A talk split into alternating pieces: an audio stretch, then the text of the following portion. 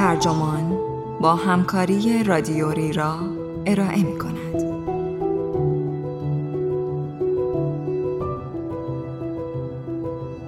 سوگیری های کورکننده در پزشکی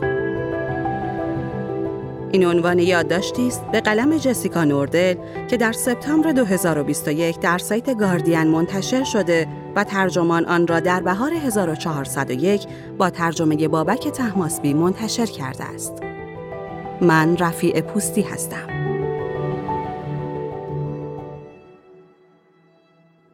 در همان ماه نخستی که در دبیرستانی کاتولیک در شمال شرقی ایالت ویسکانسین بودم با کریس آشنا شدم. دبیرستانی کوچک بود با دانش آموزانی بسیار خوشگذران که لای انگشتان مجسمه عیسی مسیح سیگار میگذاشتند و مراسم اشای ربانی را میپیچاندند تا به مغازه فست فودی آن دست خیابان بروند و سیب زمینی سرخ کرده بخورند. کریس و حلقه اطرافیانش جایی آن بالای سلسله مراتب اجتماعی دبیرستان قرار داشتند و خود کریس نیز سرخوش و باحال حاشیه ها و موقعیت های چرند دوره نوجوانی را از سر میگذراند. دورا دور او را تحسین می کردم و دوروبر حلقه اطرافیانش می چرخیدم و هر بار که به من تعارف می زد تا با او و دوستانش نهار بخورم از شادی بال در می آوردم. پس از دبیرستان ارتباطمان قطع شد. من به شرق آمریکا رفتم و او در همان غرب میانه ماند. برای اینکه خرج تحصیل در دانشگاه مینسوتا را در بیاورد، مدل و فروشنده جواهرات سفارشی در فروشگاه دیتون شد. با یکی از همکلاسی های قد بلندش به نام آدام ازدواج کرد و راه مرسوم را پیش گرفت. وکیل شد و دو دختر زایید. برای ورزش و دویدن به باشگاه انجمن مسیحی زنان جوان می‌رفت و برای صبحانه جوی دو سر میپخت. اوضاع به همین منوال بود تا اینکه در سال 2010 و در 35 سالگی با درد معده به اورژانس مراجعه کرد. نمی توانست دردش را دقیق توصیف کند زیرا مانند آن را هرگز تجربه نکرده بود. پزشک تشخیص سوء حازمه داد و او را مرخص کرد ولی علایم بیماری برطرف نمی‌شد یا بوست و خستگی عجیبی داشت. از پزشک دیگری وقت گرفت و این بار گفت حس می کند که بیمار است. آقای دکتر هم به او گفت که باید هم خسته باشد چرا که دو فرزند خردسال دارد استرس دارد و طبیعی است که احساس خستگی کند گیج و درمانده سراغ سایر پزشکان رفت. پاسخشان یکی بود. مادری شاغل هستی و باید استراحت کنی و غذاهای فیبردار بیشتری بخوری. فاصله میان مشکلات جسمیش رفته رفته کمتر شد. کمخونی داشت و همیشه خسته بود. هنگامی که با دوستش نشسته بودند و قهوه میخوردند خوابالود می‌شد. ولی به او می‌گفتند استراحت کن و شبها قرص خواب آور بخور. سال 2012 خستگی او چنان شدید شده بود که حتی نمی توانست در محله پیاده روی کند. ظهر ساعت سه خوابش می برد. رنگش پریده بود. وقتی غذا می خورد دردش می گرفت. شوهرش آدم پیشنهاد کرد سری به پزشک دوران کودکیش بزنند. مطب او با خانه آنها چهل دقیقه فاصله داشت. پزشک از کریس آزمایش خون گرفت. میزان آهن خونش چنان پایین بود که پزشک تشخیص خونریزی داخلی داد و کولونوسکوپی و سیتی اسکن تجویز کرد. پس از اینکه توموری به اندازه توپ تنیس را تشخیص دادند، کریس برای لحظه هم که شده آرام گرفت.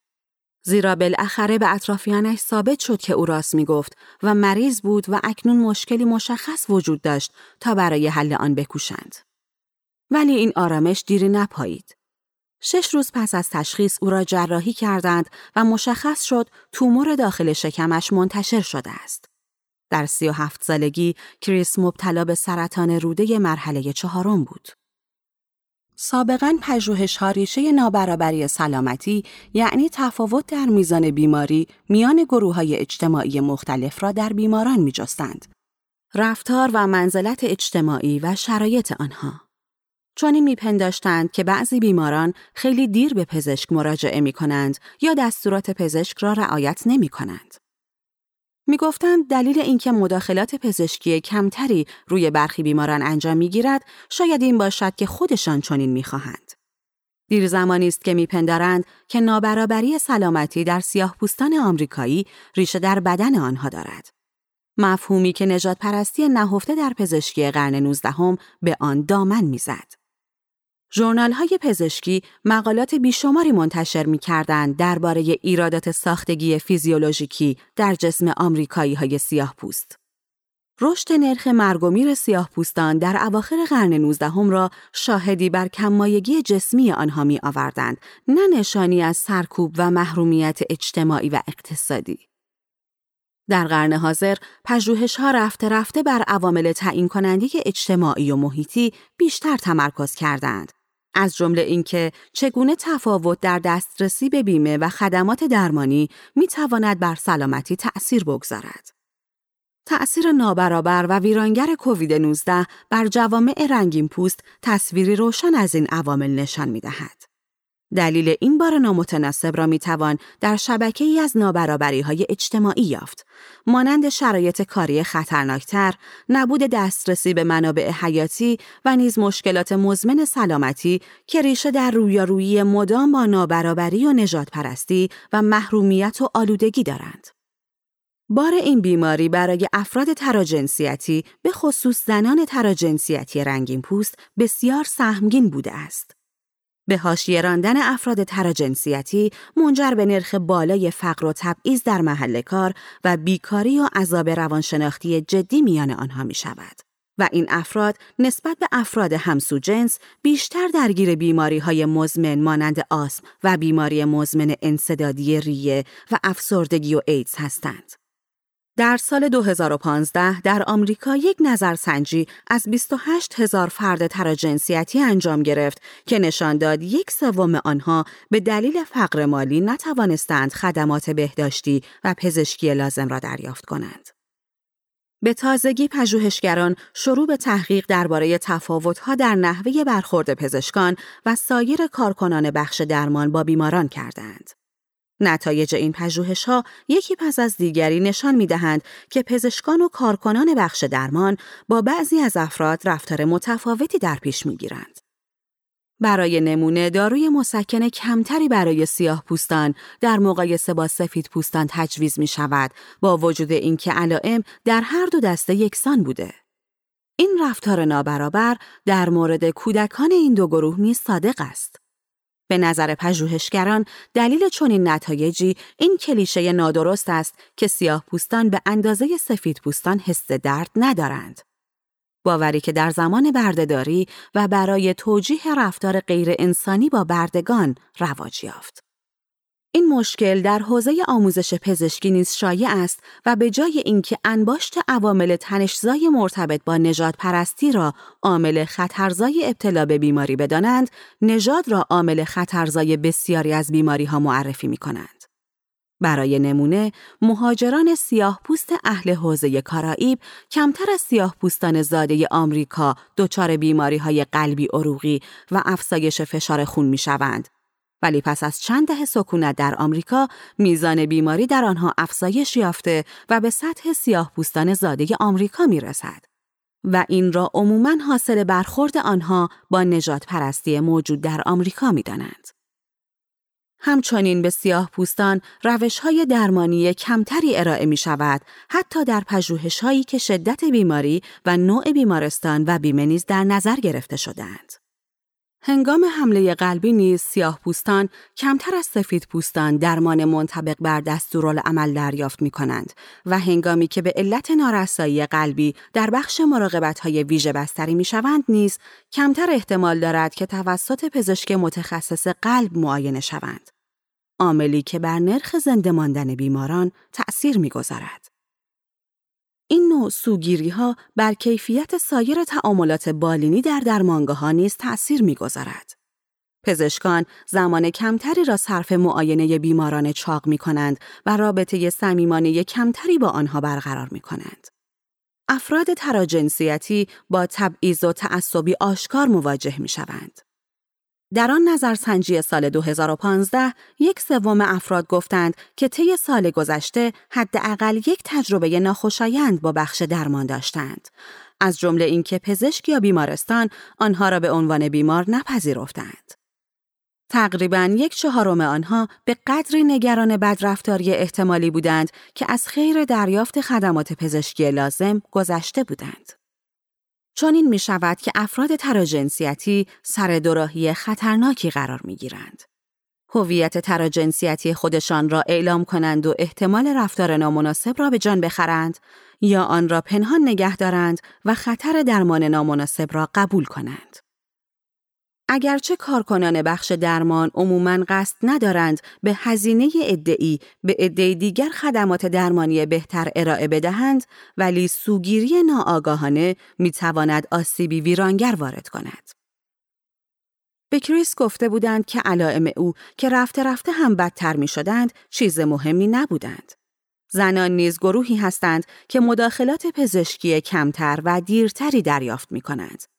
کمتر برایشان مسکن و درمان ضد درد تجویز می شود و کمتر از مردان به پزشک متخصص ارجاع داده می شوند.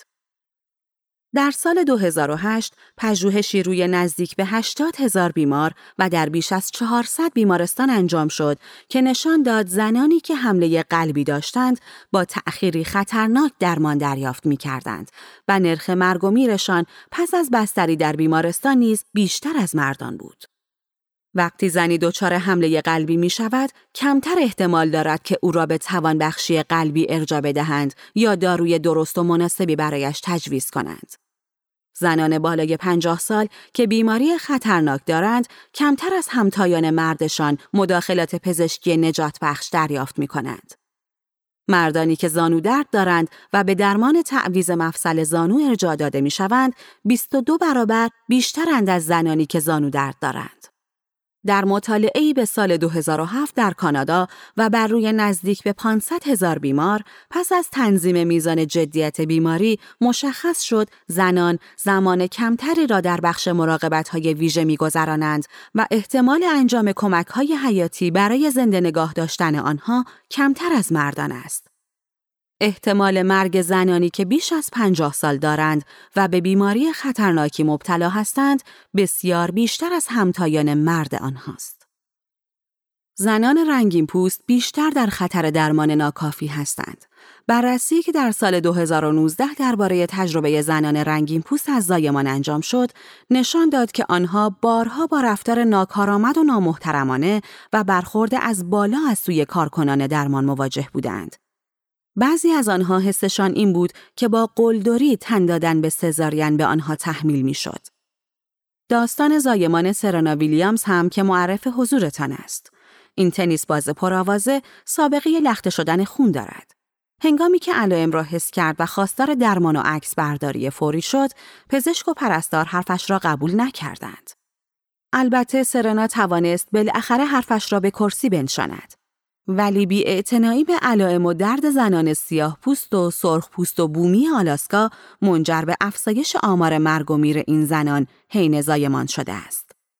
در واقع احتمال مرگ مادران سیاه پوست حین زایمان سه تا چهار برابر بیشتر از مرگ مادران سفید پوست است.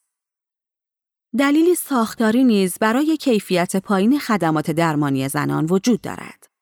زنان در بسیاری از های پزشکی شرکت داده نشدند. این کار به دلایل مختلفی صورت گرفته است. حمایت از زنان باردار در برابر های احتمالی داروهای آزمایشی بر رشد جنین یکی از آنهاست. بعضی نیز بر این باور بودند که های زنانه کار پژوهش را پیچیده تر می.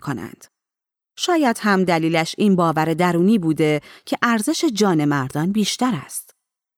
در بسیاری از های کلیدی و تاریخ سازی که درباره پیری و بیماری های قلبی انجام شده، هیچ شرکت کننده زنی وجود نداشته است. برای نمونه پژوهش سراسر مردانه MRFIT درباره بیماری های قلبی و عروقی از این ذهنیت برآمده که سکته قلبی مردان ناناور می تواند بحرانی ملی باشد و باید برایش کاری کرد در حالی که علت نخست مرگ و میر زنان نیز بیماری های قلبی عروقی است. اوج این بیشرمی پژوهشی است که در دهه 1980 میلادی درباره اثر چاقی بر سرطان پستان و رحم انجام شد اما هیچ زنی را در آن راه ندادند زیرا مطالعه هورمون‌های مردانه ساده تر و ارزان تر بود. بنیان این رفتار در واقع این فرض آشکار بود که مردان انسان نوعی هستند و زنان زیر شاخه ای از انسان هستند که می توان آنها را از پژوهش ها کنار گذاشت. اینجا به ایرادی منطقی برمیخوریم. از طرفی ادعا می شود زنان چنان پیچیده و متفاوت هستند که نمی توان آنها را وارد نمونه های پژوهشی کرد و از طرفی هم چنان شبیه مردان هستند که نتیجه هر پژوهش مردانه ای را باید عینا به آنها نیز تعمیم داد. در دهه 1990 میلادی کنگره آمریکا سراحتا اعلام کرد هر تحقیق پزشکی که با بودجه انستیتو ملی سلامت انجام گیرد باید زنان را نیز داخل سازد. پیش از آن زنان در بسیاری از پژوهش‌های دارویی نیز غایب بودند. غیبتی که شاید توضیح دهد چرا زنان 50 تا 75 درصد بیشتر از مردان دچار عوارض ناخواسته دارویی می‌شوند. همانطور که استیون اپستاین جامعه شناس می‌گوید پزشکی غالبا کارش را با دستبندی های اجتماعی و سیاسی آغاز می کند. دستبندی هایی که لزوما پزشکی نیستند. وقتی بر دستبندی هایی مانند خطر ابتلا به بیماری بر اساس نژاد تکیه می کنیم، دلایل اجتماعی را که در نابرابری های سلامتی دخیلند نادیده می گیریم و این امر می تواند به تثبیت افکار نادرست و آسیب رسانی منجر شود که در تاروپود حرفه پزشکی تنیده شده است. در عین حال بیاعتنایی به تفاوت‌هایی مانند جنس و جنسیت نیز خطرآفرین است.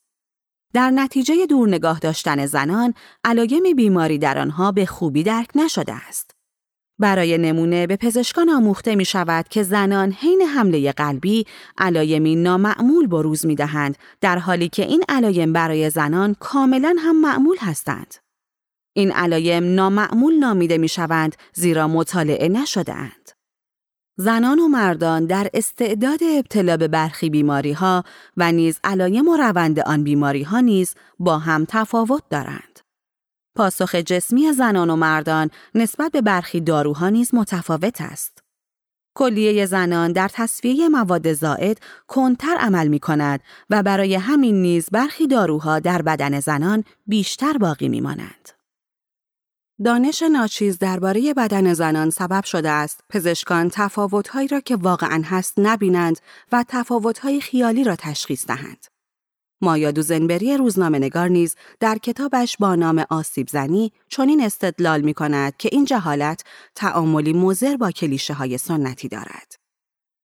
وقتی علایم مطالعه نشده زنان با آنچه در کتابهای مرجع پزشکی نوشته شده است همخانی ندارند، پزشکان برچسب از لحاظ پزشکی توضیح ناپذیر را به آن می‌زنند.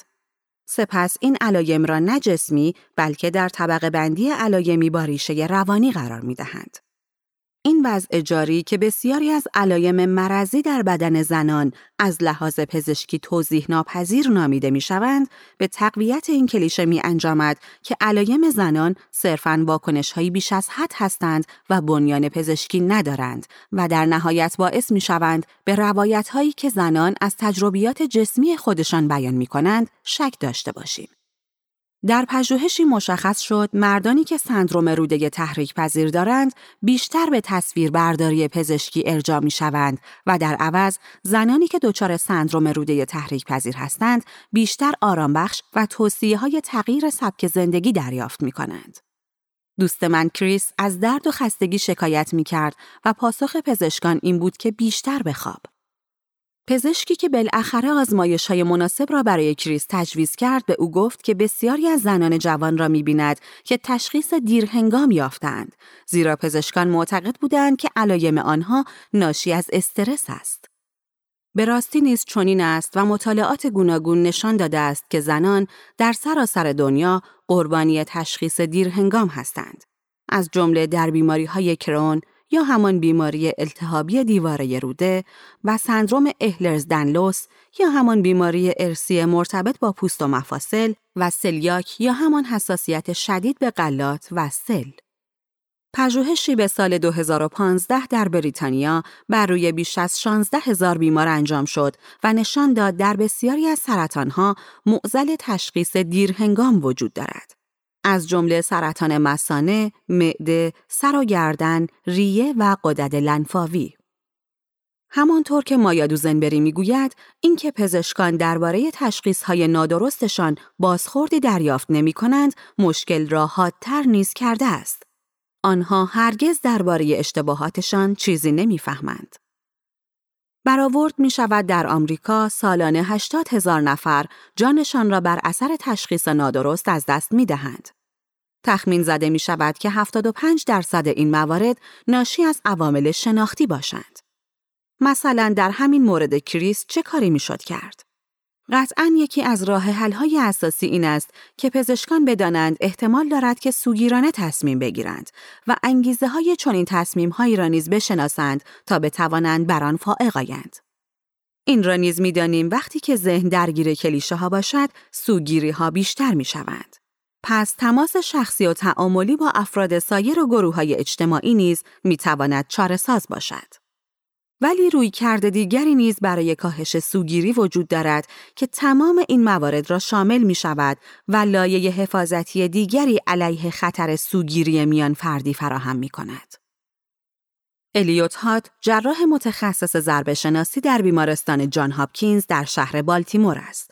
خوش برخورد است، چهره کودکانه دارد و وقتی از ایمنی حرف می‌زند، گل از گلش می شکفد. روی میزش پر است از کتابهایی درباره مرگهای قابل پیشگیری. روی کاغذی که گوشه کامپیوترش چسبانده است، نوشته شده خطاهای سیستمی را کمتر کن. در سایر شهرهای آمریکا، بیماران بخش ضربه شناسی معمولاً قربانیان حوادث کشاورزی یا موتورسواری هستند، ولی در بالتیمور ناآرام بسیاری از بیماران این بخش قربانی تیراندازی و چاقوکشی هستند. بیماری آمد که با بطری شکسته آبجو به گردنش زده بودند. بطری هنوز توی گردنش بود و می توانستی نام برند بادوایزر را روی آن بخوانی. تقریبا 15 سال پیش از الیوت هات خواسته شد تا بر اقدامات اصلاحی بخش ضربه شناسی بیمارستان نظارت کند.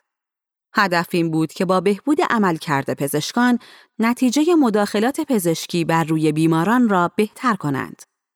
وقتی هات داده های پزشکی بیماران بیمارستان را تحلیل کرد، دریافت که نرخ لختگی خون بیماران بسیار بالاست. لخته های خون که جان سرنا ویلیامز را نیز هنگام زایمان تهدید کرده بود، سلول های خونی هستند که به یکدیگر می چسبند و گویی های چسبنده را تشکیل می دهند که می توانند در رگ ها پیش بروند و جریان خون ریه را قطع کنند. در آمریکا سالانه بیش از 100 هزار نفر جانشان را به همین علت از دست می دهند. یعنی بیشتر از مجموع قربانیان سرطان سینه و ایدز و حوادث جاده ای. اگر پزشکان روی کرده مناسب پیشگیری از لختگی را تجویز کنند، بسیاری از این مرگ ها قابل پیشگیری هستند. درمان این آرزه هم گاهی داروهای رقیق کننده خون است و گاهی هم تجویز چکمه های فشاری که دور پا را می گیرند و به تناوب باد می کنند و بادشان خالی می شود تا با ایجاد فشار در رگهای خونی خون را به جریان بیاندازند. ولی هات متوجه شد که در بیمارستان جان هاپکینز فقط یک سوم بیماران بسیار مستعد به لختگی درمان ضد لختگی مناسب دریافت می کردند. در دفترش در شرق بالتیمور و کنار تلی از پازل های چوبی نشسته بودیم و توضیح می‌داد مریض رو جراحی می کردیم. یه جراحی خیلی ساده و مریض یه هفته بعد از آمبولی ریه می مرد. البته این فقط مشکل این بیمارستان نبود و در سراسر کشور فقط چهل درصد بیماران درمان مناسب ضد لختگی دریافت می کردند. مشکلی که انجمن آمریکایی سلامت عمومی آن را بحران نامید. هات نمی‌فهمید چرا پزشکان نمی توانند درمان مناسب ضد لختگی را تجویز کنند. گمانش این بود که شاید خطر درمانهای ضد لختگی را بیش از حد جدی می گرفتند. زیرا بیماری که بر اثر داروی رقیق کننده خون دچار مشکلاتی بشود بیشتر در یاد پزشک میماند تا آنهایی که بی هیچ مشکلی درمان ضد لختگی دریافت کرده بودند. هات به موضوع نابرابری های سلامتی فکر نمی کرد و هدفش صرفاً این بود که درمان ضد لختگی را برای همه بیماران بهبود بخشد. برای رسیدن به این هدف، هات و گروهش سراغ روشی رفتند که پیتر پرونووست یکی دیگر از پزشکان بیمارستان هاپکینز ابدا کرده بود. خود پرونووست پدرش را به دلیل تشخیص نادرست سرطان از دست داده بود. دکتر پرونووست برای بهبود خدمات پزشکی از روشی استفاده کرده بود که در صنعت هوانوردی به کار می رود. همان چکلیست ساده. چکلیستی شامل تمامی اقدامات ضروری که درمانگر باید انجام دهد. چکلیست مشکل فراموشی را حل می کند و سپری است در برابر افزایش خطاهای انسانی. برای نمونه پرستاری صحیح از بیمار بخش مراقبت های ویژه شامل دویست اقدام مختلف در هر روز است. حتی فراموشی یک یا دو مورد می تواند منجر به مشکلات جدی برای بیمار شود. پرونووست در عمل ثابت کرد که استفاده از چکلیست در بخش مراقبت های ویژه منجر به کاهش موارد عفونت در بیماران می شود آن هم صرفاً با حصول اطمینان از اینکه پزشکان هر بار دسته ای از اقدامات از پیش تعیین شده را انجام خواهند داد. در آزمایشی که در بیش از 100 بخش مراقبت های ویژه انجام شد، چکلیستی پنج قسمتی شامل مواردی ساده مانند شستن دستها یا تمیز کردن پوست بیماران با شوینده ضد باکتریایی منجر به کاهش 66 درصدی در عفونت خون شد. این کاهش طی 18 ماهی که این آزمایش ادامه داشت پابرجا ماند. هات و گروهش تصمیم گرفتند چکلیستی برای اقدامات ضد لختگی بسازند. هر بار که بیماری را در بیمارستان پذیرش می کردند، چکلیستی کامپیوتری روی صفحه نمایش داده می شد. این چکلیست پزشک را گام به گام راهنمایی می کرد تا عوامل خطرزا در بیمار برای لختگی خون و نیز برای داروی رقیق کننده خون را دریابد. پس از اتمام چکلیست، برنامه روشی را برای اقدامات ضد لختگی پیشنهاد می‌داد. یا داروی رقیق کننده یا چکمه فشاری. اگر پزشک می‌خواست برخلاف گزینه پیشنهادی اقدام کند، میبایست دلایلش را مکتوب می‌کرد. این روش کارساز شد. پس از اجرای چکلیست، درصد بیمارانی که درمان صحیح ضد لختگی دریافت می کردند، سر به فلک کشید و لخته های قابل پیشگیری در بخش ضربه شناسی و داخلی تقریباً به صفر رسید. در مطالعه ای بیماران را به مدت یک ماه تحت نظر گرفتند و بر طبق آن تعداد بیماران بخش داخلی که تا سه ماه پس از مرخص شدن از بیمارستان با شکایت از لخته های خون دوباره بستری می شدند از 20 مورد به دو مورد رسید. پس از اجرای چکلیست موارد مرگ بر اثر آمبولی ریه نیز به نصف رسید. شاید همین برای خیلی ها پایان داستان می‌شد ولی آن زمان دفتر الیوت هات با دفتر عادل هیدر دو اتاق فاصله داشت. پزشکی که بر روی نابرابری های جنسیتی و نژادی در حوزه درمان مطالعه می کرد. گفتگوهای آنها هات را به فکر انداخت که آیا در مداخلات ضد لختگی نیز نابرابری هایی بوده یا نه؟ گروه او داده های پزشکی را بر این اساس دستبندی نکرده بودند. اما وقتی نگاهی دوباره به اعداد و آمار انداختند الگویی خطرناک را یافتند. آمار درمان ناموفق ضد لختگی در مردان 31 درصد ولی در زنان 45 درصد بود. به عبارت دیگر زنان 50 درصد بیشتر از مردان در خطر درمان نامناسب ضد لختگی و در نتیجه مرگ ناشی از آن بودند. شاید عواملی غیر از جنسیت نیز تأثیرگذار بوده باشند. بسیاری از بیمارانی که با زخم گلوله بستری می شدند مرد بودند. شاید پزشکان برای آسیبهای شدیدتر درمانهای ضد لختگی بیشتر نیز تجویز می کردند. ولی پژوهشگری که داده ها را تحلیل می کرد معتقد بود این نابرابری ها در درمان مطابق با الگوی وسیع و ریشهدار و منسجمی است که نشان می دهد زنان خدمات درمانی ناکافی دریافت می کنند. هات و گروهش با بررسی آمار پس از اجرای چکلیست دریافتند نابرابری های جنسیتی حذف شدند. مردان و زنان با درصدی کاملا یکسان درمان ضد لختگی مناسب دریافت کرده بودند. دیگر شکافی میان مردان و زنان نبود. ریچارد تالر اقتصاددان و کس سانتسین حقوقدان از دانشگاه شیکاگو نویسندگان کتاب سوقلمه بهبود تصمیمات درباره سلامت و ثروت و مسرت هستند. آنها در سال 2008 اصطلاح معماری انتخاب را برای توصیف پدیده قدرتمند ابداع کردند و گفتند بستر تصمیم گیری ما تأثیر عمیقی بر نحوه تصمیم گیری ما دارد. همانطور که طراحی مکانها می تواند بر رفتار ما تأثیر بگذارد، مانند کافه هایی که پریزهایشان را می پوشانند تا مشتری ها از لپتاپ استفاده نکنند، طراحی یک روند نیز می تواند به رفتار ما شکل بدهد. پس آن را نیز می توان نوعی معماری دانست. برای نمونه پژوهشگران دانشگاه مینسوتا دریافتند که می توانند با طراحی دوباره روال سالن غذاخوری دانش آموزان را به خوردن سبزیجات بیشتر مایل کنند. سابقا ظرف هویج ها کنار خوردنی های وسوسه برانگیزی مانند پیتزا و سیب زمینی سرخ کرده بود. ولی پژوهشگران روال را تغییر دادند و در عوض در بدو ورود دانش آموزان به سالن غذاخوری یعنی هنگامی که در اوج گرسنگی بودند یک کاسه هویج به هر یک دادند. کارساز شد. مصرف هویج بسیار بالاتر رفت. نکته کلیدی در اینجا نشاندن هویج در رقابتی بود که بتواند برنده شود. رقابتی نه علیه پیتزا و سیب زمینی سرخ کرده، بلکه رقابت علیه گرسنگی شدید. برای تغییر در تغذیه دانش آموزان لازم نبود که به آنها بقبولانیم ویتامین آ چه خواص و مزایایی دارد. چیزی که اینجا تغییر کرد در واقع معماری انتخاب بود. چکلیست بیمارستان جان هاپکینز نیز نوعی معماری انتخاب است. راهی برای شکل بخشی به رفتار پزشک نه بر اساس ترغیب و اغنا بلکه بر اساس طراحی. چکلیست از پزشک نمی‌خواهد به سوگیری هایش دقیق شود. صرفاً روند تصمیم گیری پزشک را تغییر می دهد. چکلیست هاپکینز پزشکان را مجبور می کند افکاری را که بر روند تصمیم گیری پزشکی تأثیر می گذارند کنار بگذارند. می توان گفت مثل منشوری که نور سفید را به های رنگی تقسیم می کند، تصمیمی کلنگر را به اجزای سازندهش تقسیم می کند. این چکلیست همچنین قضاوت انسانی را نیز کنار نمی‌گذارد. هدف آن این است که اقداماتی را که شاید پزشکان فراموش کنند به آنها یادآوری کند. ولی سوگیری از جنس فراموشی نیست. سوگیری یعنی استفاده از پیشفرزهای ذهنی در قضاوت و ارزیابی بدون لزوما آگاهی کامل به وجود آن پیشفرزها.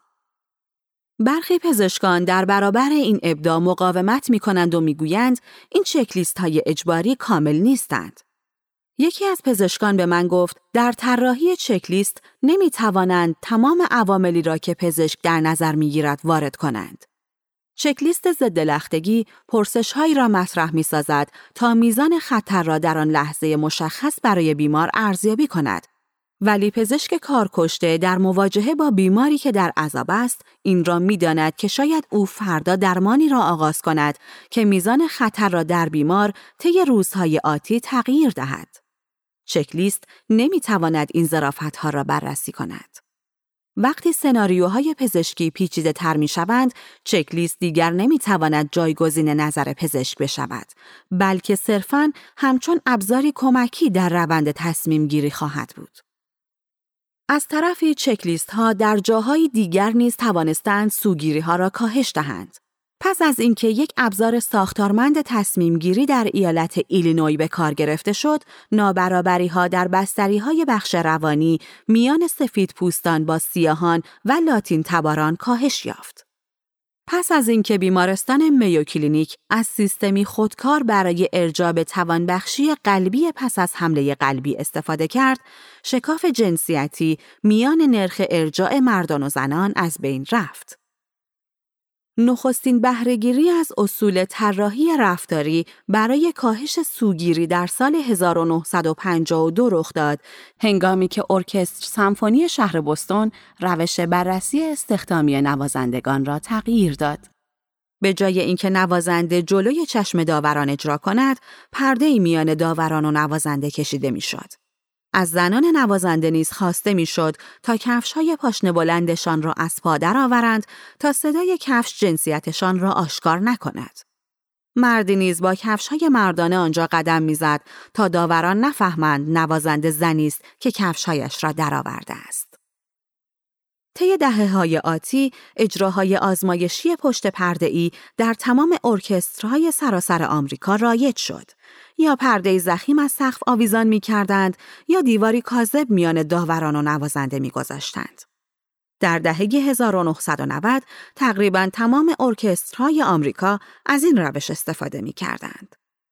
دو اقتصاددان به نامهای کلودیا گلدین و سسیلیا راز تفاوت‌های میان ارکسترهای مختلف را بررسی کردند و دریافتند زمانی که جنسیت نوازنده از چشم داوران پنهان نگه داشته شده بود، نظر داوران درباره سطح مهارت‌های نوازندگان زن تغییر کرده بود. پنهان کردن هویت نوازنده منجر می شد شانس زنان برای ورود به مرحله بعد 50 درصد بیشتر شود.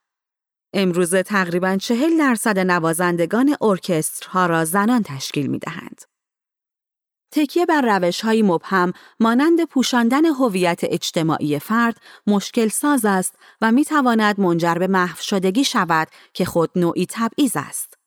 ولی در مورد تصمیمات استخدامی می تواند سپری در برابر کلیشه های زیانآور یا امتیازات ناحق باشد. البته این روی کرده پنهانکاری در حوزه پزشکی ممکن نیست چرا که تعاملات رو در رو میان پزشک و بیمار ضروری است. ابزارهای ساختارمند تصمیم گیری مانند چکلیست ها در واقع خیشاوند نزدیک روش گفته شده هستند و مانع دخالت پیش داوری ها و تعصبات تصمیم گیرنده می شوند و شخصی که در موقعیت قدرت قرار دارد ناچار می شود فقط از معیارهای رسمی تبعیت کند. همین یک مورد می تواند تغییراتی شگرف بیافریند.